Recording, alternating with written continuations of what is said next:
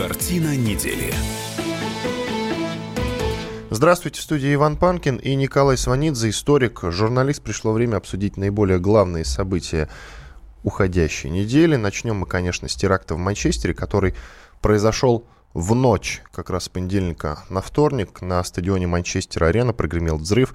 22-летний Абиди, человек по фамилии Абиди, совершил теракт сразу после концерта американской поп-певицы Арианы Гранды. Взорвавшаяся фойе бомба привела к гибели 22 человек. Николай Карлович, ну тут кроме соболезнований есть э, вот еще что сказать. Конечно, изменит ли это как-то Великобританию? Много разговоров сразу пошло именно об этом. Как-то изменит Великобританию, плюс прошли разговоры о том, что ФБР предупреждало британцев об исполнителе теракта в Манчестере, ну, в смысле британцев, я имею в виду э, Ми-5, о том, что как раз вот этот самый человек по фамилии Абиди, э, который принадлежит к североафриканской террористической группировке, которая базируется в Манчестере, они указывали на него, но Ми-6 не прислушались почему-то. Э, Трамп ведь сейчас может сказать э, в адрес той же Мэй, что вы не хотите идти на контакт, вы совершенно не хотите как-то объединиться в борьбе с терроризмом. Здравствуйте, Иван, здравствуйте, дорогие друзья. Вы знаете, ну здесь несколько из плоскостей в этой ситуации трагической, достаточно, в общем, тривиальной, к сожалению, как все трагедии подобного рода. Я не думаю, что Англия изменится после этого, но мы же не меняемся после там терактов в Питере, да? И но мы призываем идти на контакты, вместе бороться с Да, ну вот, естественно, это все, так сказать, это нормальные, это здоровые призывы идти на контакт. Э, здесь у этих терактов есть, есть а если у трагедии может быть какая-то плюсовая составляющая, то вообще, то она стоит в том, что страны, несмотря на свои идеологические, политические, э, личные и прочие разногласия, они в конечном счете э, вот на фоне этих терактов они склонны к объединению, потому что речь идет о войне миров, речь идет о войне цивилизации мировой, в которой при самых разных отношениях между собой и мы, и Америка, и Англия, и Китай, мы э, бок о бок, и э, антицивилизация, которая взрывает эту цивилизацию. Да? И вот эта война миров, она заставляет объединяться. Э, что касается Англии и Америки, я не думаю, что это что-то изменит. У американцев были внутренние предупреждения э, перед атакой на башни-близнецы в свое время. Ну и что, не все всегда вовремя на все предупреждения реагируют. Предупреждений приходит уйма, но многочи... многие из них ложные, многие из них э, с большим, так сказать, захлестом на всякий случай. Поэтому здесь, ну, на что-то реагируют вовремя спецслужбы, на, на что-то нет, на то они и живые тоже. Поэтому я вообще не думаю, что именно этот теракт в Англии к чему-то приведет. Выражаем соболезнования, я думаю, больше здесь сказать нечего. Ну, кроме того, а, обострятся ли как-то отношения между Мэй и Трампом? Вот этот момент. У Трампа настолько пока что не сложившиеся отношения с кем бы то ни было, включая госпожу Мэй, что если они обострятся, то не по поводу английского теракта. Они могут обостриться, но теракт здесь будет ни при чем. И вот еще какой-то момент, э, какой момент, раз уж мы заговорили про Трампа. Э, если раньше у нас во всем был виноват Обам, то теперь э, в США в любой проблеме обнаруживается русский след. От, об этом, о том, как Америка погрузилась в боязнь России, постоянной смене риторики Трампа, рассказал как раз американский советолог Анджела Стент в эфире телеканала «Дождь». Ее мы слушать не будем сейчас. У меня вопрос э, к вам. Вы согласны с Анджелой Стенд в данном случае? Я не слышал Анджелу Стенд. Но, но это вот но, один но, из посылов Да, но, но, но даже не, не обязательно слушать Анджелу Стенд. Э, в Америке куча политологов, э, огромное количество разных.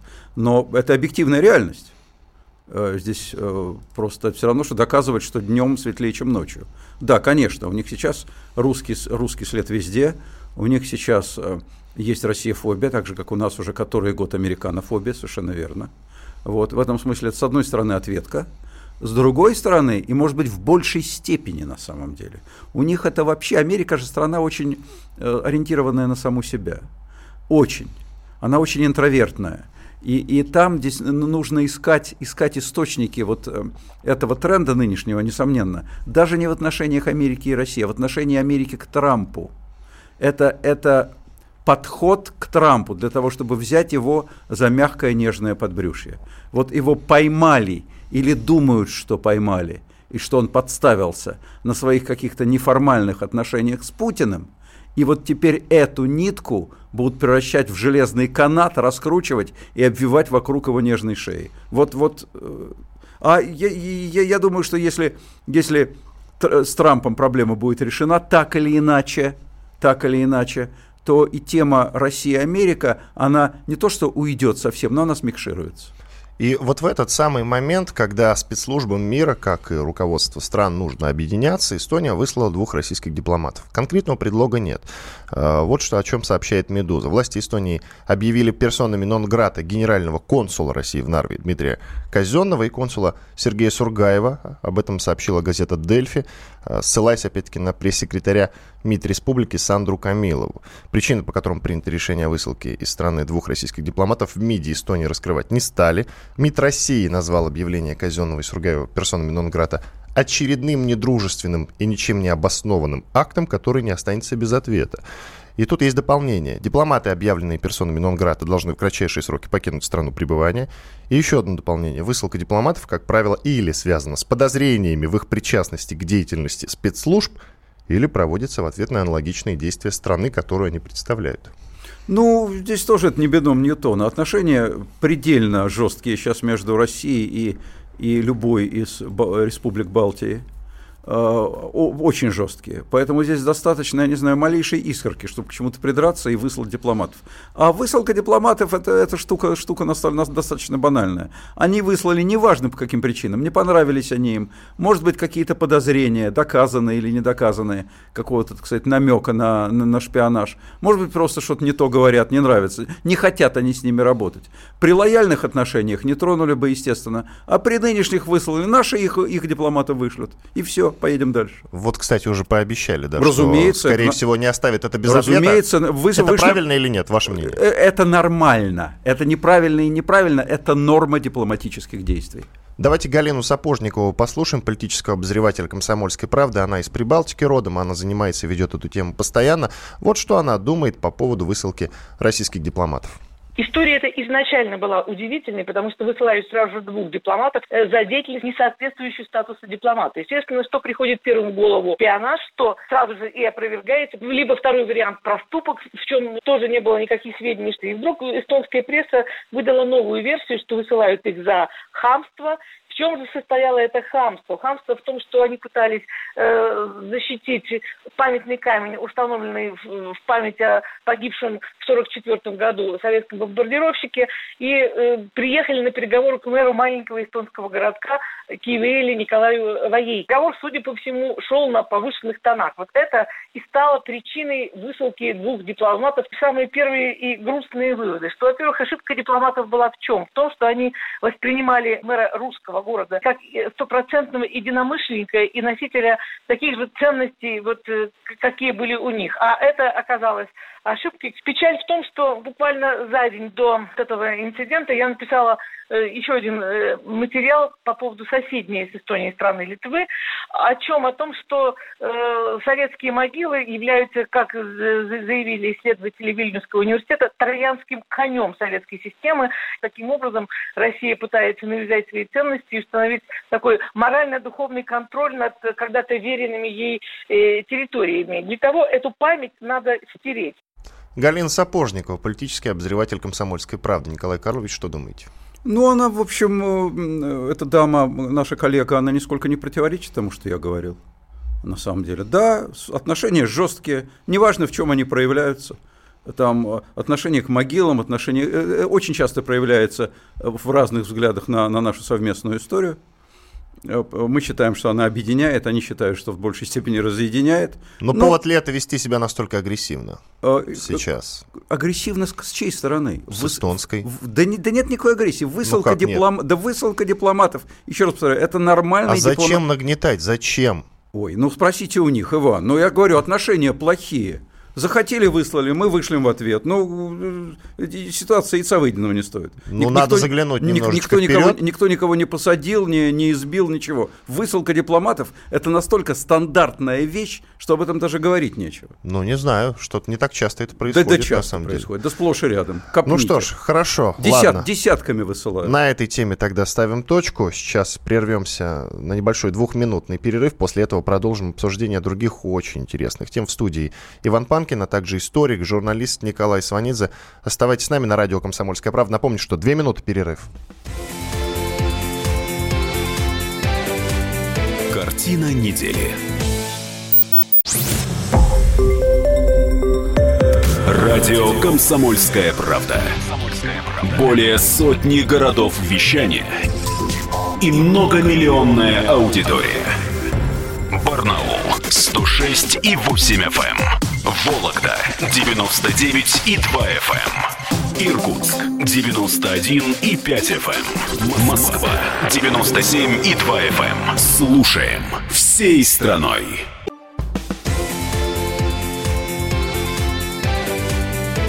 Картина недели студии Иван Панкин и Николай Сванидзе, историк, журналист. Продолжаем обсуждать самые главные темы недели. Тему, которую будем обсуждать сейчас, как выразился Николай Карлович в перерыве, это один комок. В один комок лепится, как он сказал. Конечно же, это дело режиссера Серебренникова. Конечно же, это обыски, которые прошли накануне у режиссера-учителя. Инициированы эти обыски, проверка Натальей Поклонской, депутатом Госдумы. Претензия к фильму Поклонской, потому что он оскорбляет э, фильм верующих, якобы. Это одна сторона. Сейчас послушаем мнение Николая Карловича по этому поводу. И, конечно же, «Мальчик на Арбате». Широкой общественности эта история вряд ли известна, потому что она еще не, не успела раскрутиться. Но, друзья, это только для тех, кто не так часто посещает соцсети. Стоит вам зайти Э, в соцсети, и вы увидите массу роликов, э, как э, происходило задержание. Многие высказались по этой теме. История в том, что мальчик на Арбате исполнял стихи Гамлета, полиция подошла к нему и задержала. Задержание прошло достаточно жестко. Там есть тоже много за и много против. Об этом чуть позже начинаем с дела Серебренника, Серебренникова. Не так давно к нему пришли с обыском. Ему, насколько я понял, не было предъявлено никакого обвинения, а, дело это называется «Седьмая студия». Это созданный Кириллом Серебренниковым коллектив. И вроде как там были какие-то финансовые махинации происходили, а, связанные с этой самой седьмой студией. Я напомню, что Серебренников сам проходит по делу как свидетель, однако у него были произведены обыски, и он какое-то время находился в отделе полиции. То ли 8, то ли 15 часов, пока толком не ясно. Кстати, называть какие-либо цифры сейчас пока что очень рано, потому что они очень разнятся и прыгают. Э, и те цифры, которые э, якобы украдены седьмой студии, и остальные, в том числе время, которое он провел в отделе полиции. Сейчас уже известно, что по делу Серебренникова есть новый арестант. Это главный бухгалтер седьмой студии. Э, Нину, Нину Масляеву уже обвинили в хищении бюджетных средств, и вроде как она с этим согласна, она признала свою вину. Ну что ж, будем дальше следить за ситуацией. Пока что даем слово Николаю Карловичу. Э, что вы думаете по делу Серебренникова? Ну, ничего хорошего не думаю. Вот, я не знаю, как насчет госпожи Масляевой. Можно было раскручивать дело ее, предъявляя ей какие-то, так сказать, обвинения законным путем. Э, кстати, цифры, вы совершенно справедливо сказали, что цифры, цифры э, вот инкриминируем, инкрими, инкриминируемые ей, или уж Серебренникову, я не знаю, хотя действительно он, его процессуальный статус – Эм, Уточняю, следствие предполагает, что в период с 2011 по 2014 год руководство этой самой седьмой студии похитило порядка 200 миллионов рублей. Эти да. деньги были выделены правительством России на развитие искусства э, России. Конкретно Масляевой вменяют хищение 1 миллиона 200 тысяч рублей. Это то, что я сейчас Осталь... вижу на сайте Хорошо, значит 200, Масляева один, остальные 199 кто спер? Меня интересует. Вопрос. В, вопрос огромный. Вопрос. Что, сам Серебренников? Почему он тогда не обвиняемый? Знаете, здесь темна вода в облацах. Значит, у меня есть целая куча вопросов по этому поводу. Озвучивайте их. Озвучиваю. Значит, во-первых, значит, а что не могли господину Серебренникову не устраивать обыск на дому с утра пораньше, а прислать ему нормально повесточку в суд? Они пришли с ордером, это важно. Да при чем здесь с чем это они пришли? Важно. Я, да, я да, должен об этом еще сказать. бы они пришли без ордера, тогда это было бы вообще незаконно. Так я, я же не... Тогда при... в чем претензия, если вы признаете, что это законно? Претензии морального свойства. Тут, тут я не знаю, что там законно. К любому человеку можно прийти с ордером. И к вам, и ко мне. Перевернуть все вверх дном. Орден дается в легкую, любой практически. Не в легкую. Да в легкую. Нет. Любой дается, уверяю вас. Не, не, не дай бог, так сказать, чтобы у нас с вами был э, опыт, который докажет мою правоту, но, но, в, но, но, но в легкую дается кому угодно можно прийти. И вот, и вот приходит куча народу с утра пораньше к режиссеру с мировым именем и начинают у него перетряхивать шкафы и постельное белье. С какого бодуна? Ну пришлите, у вас есть к нему вопросы как к свидетелю. Пришлите ему повестку. Он что, в форточку сбежит? Он не сбежит в форточку. Пришлите спокойно, дождитесь его. С уважением задайте ему вопросы, он на них наверняка ответит. Это первое. Второе. Если говорить о законности. Вы знаете, мы с вами уже не раз обсуждали эту тему, и вообще эта тема очень важная. Вопрос избирательности закона, применения закона избирательности правоприменения. Кого угодно можно прийти, обыскать, посадить, не выходя за, за рамки закона. У нас сейчас законы таковы, особенно в последнее время их такое количество насочиняли и напринимали, что, в принципе, любого гражданина можно поманить пальцем, найти статью и посадить его на два года, на 10 лет. Вот меня интересует, почему приходят именно к Серебренникову. У нас режиссер Серебренников в стране главный коррупционер. Он крупнее коррупционера, чем Серебренников, крупнее коррупционер, чем учитель крупнее коррупционер, чем историк-академик Юрий Сергеевич Пивоваров. У нас нет. Больше никто не ворует. Чиновники не воруют. Казнократством никто не занимается. Никто бюджет не пилит. Вот только мастера культуры. Вот этот вопрос на самом деле главный. И у меня такое впечатление, что ответ на него лежит не в плоскости закона, а в совершенно другой плоскости. Ты, мастер культуры, разрешение спрашиваешь, когда что-нибудь делаешь?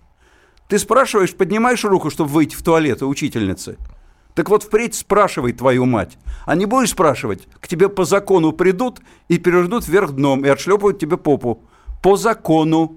И даже жаловаться будет сложно. Эмоции это, конечно, хорошо, это важно для радиопередачи, но тем не менее, если уходить отсюда, давайте я э, процитирую информацию, которая опубликована на сайте ТАСС. Как рассказал следователь в суде, Маслеева ранее привлекалась к уголовной ответственности и была лишена права занимать должности бухгалтера на полтора года, но была устроена на работу.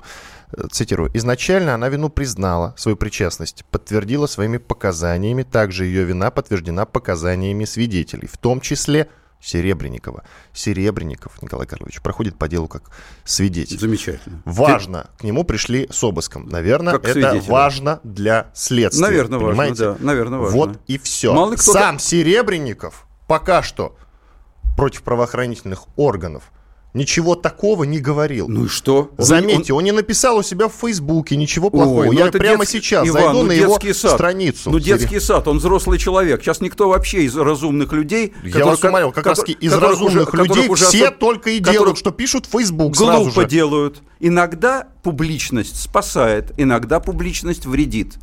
Значит, э, видимо, видимо, э, он понимает, что сейчас не нужно писать в Facebook – тем более я, честно говоря, не могу сказать, что я сильно боюсь лично за господина Серебренникова. Лично господин Серебренников, я, я повторяю, человек с мировым именем. Уже президент Путин, отвечая на, на запрос, лично ему сделанный э, Евгения Миронова, при получении государственной награды, который просил, господин президент, зачем вам это надо? Мы ориентируемся с вами на публикацию в газете «Коммерсант», да? Э, а президент сказал, да дураки. Правда, не ясно, в чей адрес он это сказал. То ли в адрес силовиков, которые прессуют Серебренникова, то ли в адрес Евгения Миронова, который ему об этом докладывает, президенту. Не знаю. Но так или иначе, воспринято это было так, что все-таки дураки те, кто прессуют. Ну и что? Ну, президент сказал, они продолжают прессовать. Тем не менее, я думаю, что международная известность, популярность, личные связи Кирилла Серебренникова, они его, на мой взгляд, я бы не хотел ошибиться – они его спасают от наиболее серьезных, то есть тюремных последствий. На нары он, я надеюсь, в любом случае не попадет. Но, конечно, это огромное унижение, это публичное, публичный такой вынос мозга, и, и чей-то заказ. У нас же это делается по заказу. Иначе пришли бы не к Серебренникову, а к другому человеку, которого заказали. Сейчас заказали Серебренникова. Откуда, не знаю. Фиг догадаешься. Я, кстати, это, на э... самом деле это свидетельствует о плохом, я боюсь. Это свидетельствует о том, если действительно президент сказал правду, у меня нет оснований в этом сомневаться. Он действительно считает глупостью то, что сейчас делается. Но тем не менее это делается, значит, у президента нет рычагов этому помешать. Это значит, что у нас система отвязывается от президента. А другого человека, в этом другого, я искренне сомневаюсь. другого субъекта принятия решений, кроме президента, у нас нет. Институты у нас не работают. У нас только президент, лично президент Путин Владимир Владимирович работает. И вот если он работает, и при этом он не может никого, ни на кого накинуть узду, на тех, кого нужно, это меня наводит на грустные размышления. И, кстати, это так или иначе, все-таки от этого есть некая польза. Я ничего плохого сказать не хочу. Поймите меня правильно, но теперь к любой постановке Серебренникова фильм ближайший, который выйдет, будет небывалый резонанс втрое больше, чем был, нежели этой истории ну, всей вы знаете, что я вам бы. скажу? Это для всякого человека польза. Это на, нас с вами, всякого, нас а с вами того, арестовать. продает продукт. Нас с вами арестовать, посадить это на пару лет. Потом у нас будет колоссальная популярность в эфире. Дело не идет о том, чтобы кого-то посадили. Мы говорим сейчас про то, что произошло. Произошел обыск в квартире. Кстати, в квартире Но, нашли ну, ради гашиш. бога, только из, ради из этого не надо- нужно делать вывод, что этот обыск в квартире Серебренникова заказан Серебренниковым. Нет, нет, я не об этом сказал сейчас, Николай Карлович. Зачем вы так? Ну, ну, если ему идет на пользу, как бы такой вывод можно сделать. Вот то, что идет на пользу, это уже к фильму «Учитель». К фильму «Учителя», извините, который называется «Матильда». Э, Накануне в студии «Учителя» прошли обыски. Э, Эти обыски инициированы депутатом Поклонской. Есть претензии э, к фильму «Матильда», что он якобы оскорбляет чувства верующих. Вот эта ситуация меня действительно смущает и напрягает, в отличие от всей этой истории с Серебренниковым, например. Но Тут есть э, такое предположение. Например, режиссер Владимир Меньшов уже сказал, что, скорее всего, это какая-то спланированная пиара- пиар-акция. Вы что думаете по этому Ну, я не согласен с, Меньшовым, при всем моем огромном уважении к его таланту и заслугам. А, Есть масса мастеров культуры, которые по этому поводу думают по-другому. Я думаю, что если будет у нас время, после перерыва мы к этой теме еще вернемся и продолжим. Продолжим, конечно. Иван Панкин и историк-журналист Николай Сванидзе в студии радио «Комсомольская правда». Четыре минуты. После новостей продолжим эфир. Картина недели. Радио «Комсомольская правда». Более сотни городов вещания и многомиллионная аудитория. Хабаровск 88 и 3 FM. Челябинск 95 и 3 FM. Барнаул 106 и 8 FM. Москва 97 и 2 FM. Слушаем всей страной.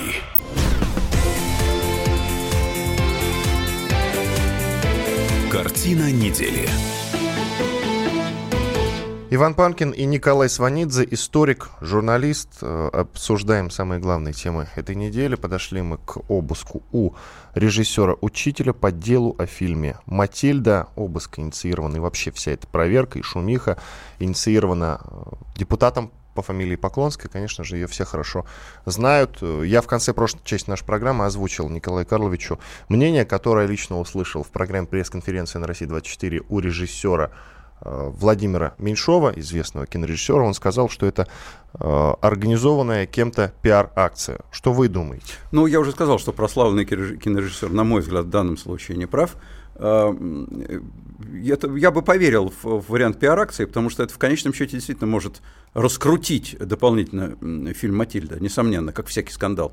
Если бы не эм, фигура Натальи Поклонской, потому что я не верю то, что я знаю про Поклонскую, никак не говорит о том, что она в сговоре в данном случае с учителем раскручивает фильм «Матильда». Это уже уж совсем теория заговора будет не вписывается. Я думаю, что действительно она эм, по каким-то причинам, э, вот у нее особые духовные, так сказать, отношения с, э, с эм, замученным императором Николаем II, канонизированным Русской Православной Церковью.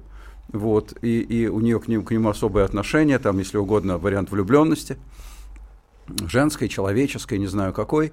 И, и все, что связано с ним, она принимает очень близко к сердцу, и это заставляет ее гнобить постоянно значит, э, учителя с его фильмом, писать многочисленные запросы в прокуратуру, до которой она имеет депутатское право. Кстати, о праве, то, что мы с вами обсуждаем. В рамках закона? Да, в рамках закона. В рамках закона, не выходя за рамки закона, госпожа Поклонская засыпает просто э, запросами о проверке финансовой значит, компании учителя, потому что ее цель совершенно очевидно не допустить выхода э, фильма «Учителя» на экран. И Я не видел фильм «Учителя».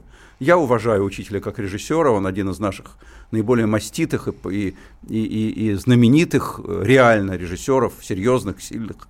Я не думаю, что он сделал слабое кино, но я повторяю, я его не видел.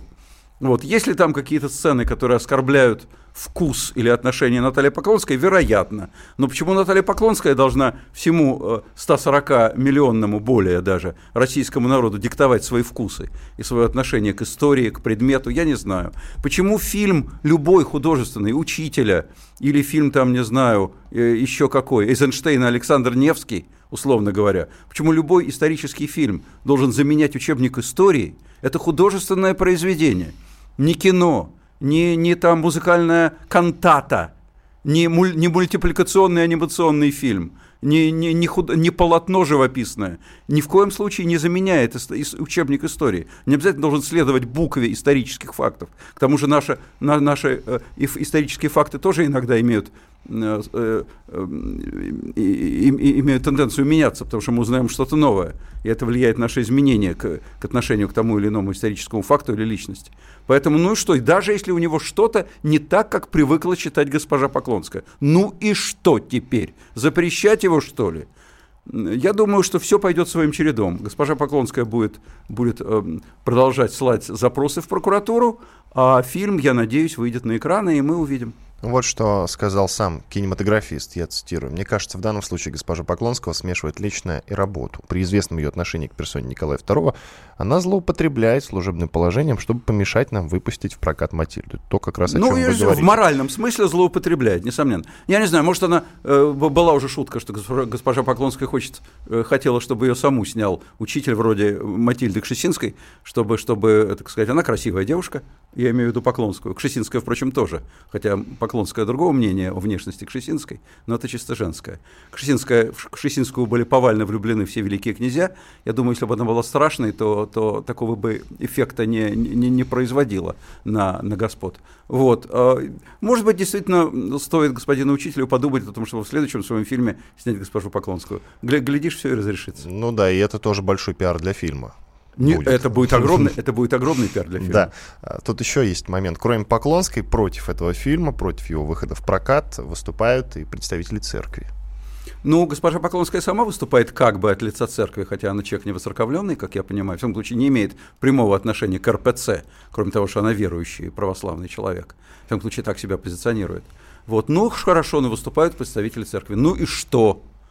Ну и что? А у нас теперь что, представители церкви те или иные решают, выйдет фильм на экраны или нет? Ну почему? А почему представители церкви? А почему не представители, не знаю, еще чего-нибудь, э, э, не представители театрального сообщества? А почему не представители циркового сообщества, кинематографического, педагогического? А почему, а почему не, не слесарь из ЖЭКа решает? Ну, я не понимаю. У каждого человека, у, у, у священника, у, у монтера сантехника – у, у, у, милиц... у полицейского есть свое мнение на, на все предметы в мире. Ну, пусть высказывает, Бога ради. А почему они должны диктовать это всем остальным императивно? Вот или так, как я хочу, или по-другому не будет. Этого я не понимаю. Ну что ж, тогда к другой теме, одной из наиболее интересных сейчас, но и обсуждаемых. Я напомню только, что эту тему очень хорошо знают и следят за ней те люди, которые являются активными пользователями социальных сетей. Появилось видео, как э, накануне появилось видео, как в районе станции метро Арбатская, по-моему, на самом Арбате был задержан мальчик, э, задержан полицейскими довольно грубо.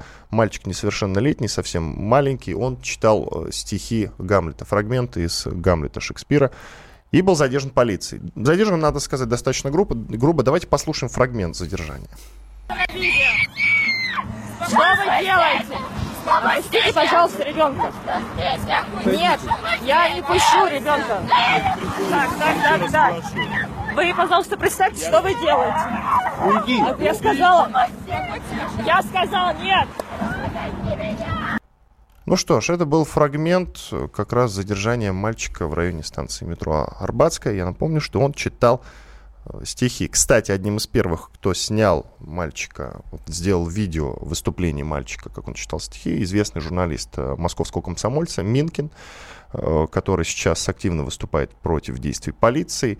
Ну, вы эту историю, конечно, хорошо знаете, да, Николай Карлович? Ну, конечно. Там рядом э, конечно. находилась то ли мачеха, то ли просто, ну, то ли просто сожительница отца. Отец тоже был где-то неподалеку.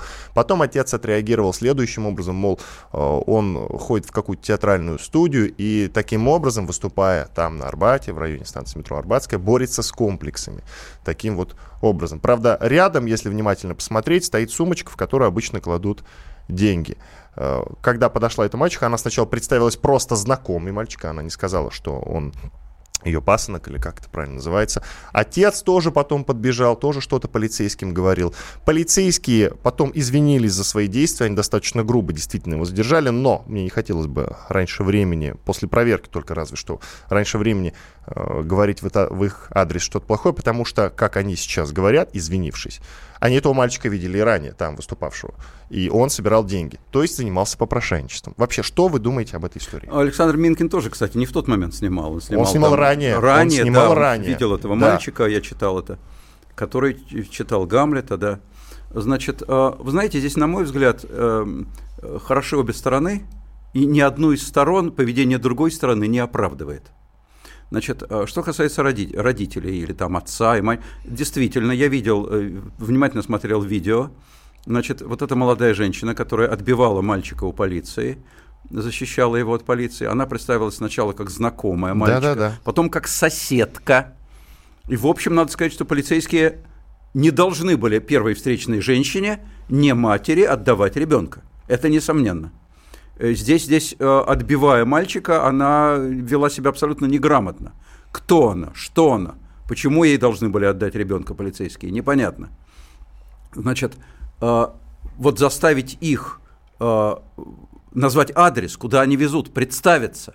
Вот это действительно она делала правильно, а они не представились. Они только в конце концов выцедили сквозь зубы полицейские, куда они его везут, такое-то отделение полиции.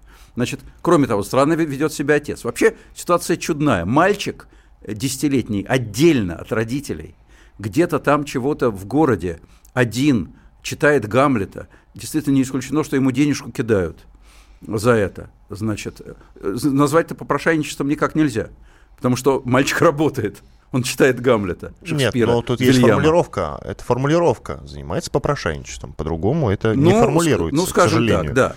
Но, э, э, кстати, никакой административной ответственности это не подлежит, потому Безусловно. что мальчик, мальчик несовершеннолетний. Вот. Но в любом случае поведение родителей странное. Я бы назвал его виктимным. Да? Вот они подставляются под неприятности.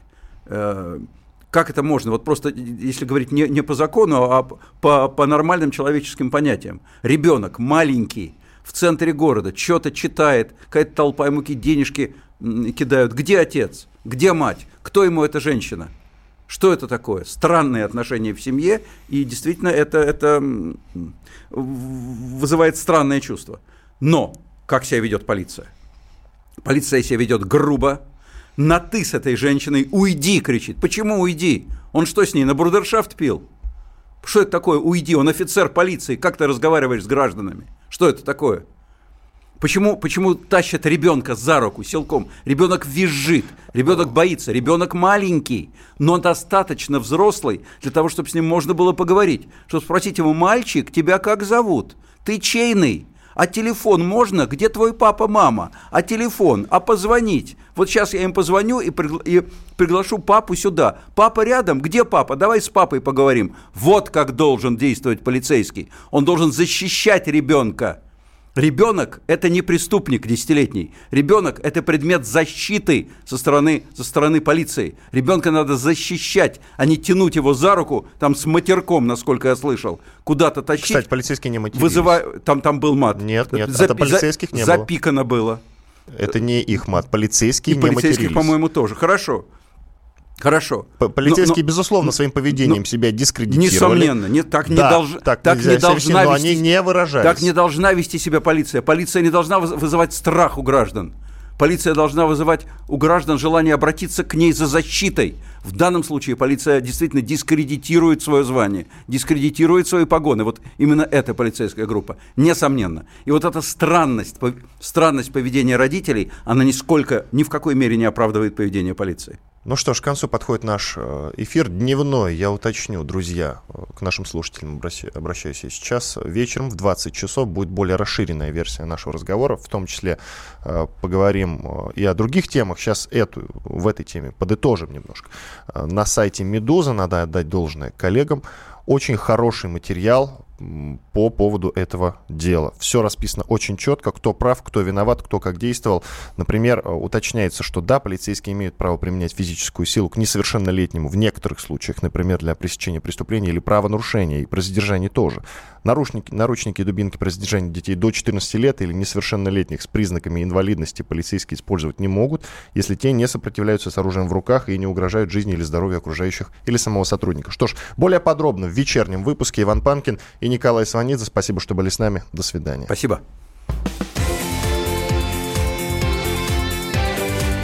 Картина недели.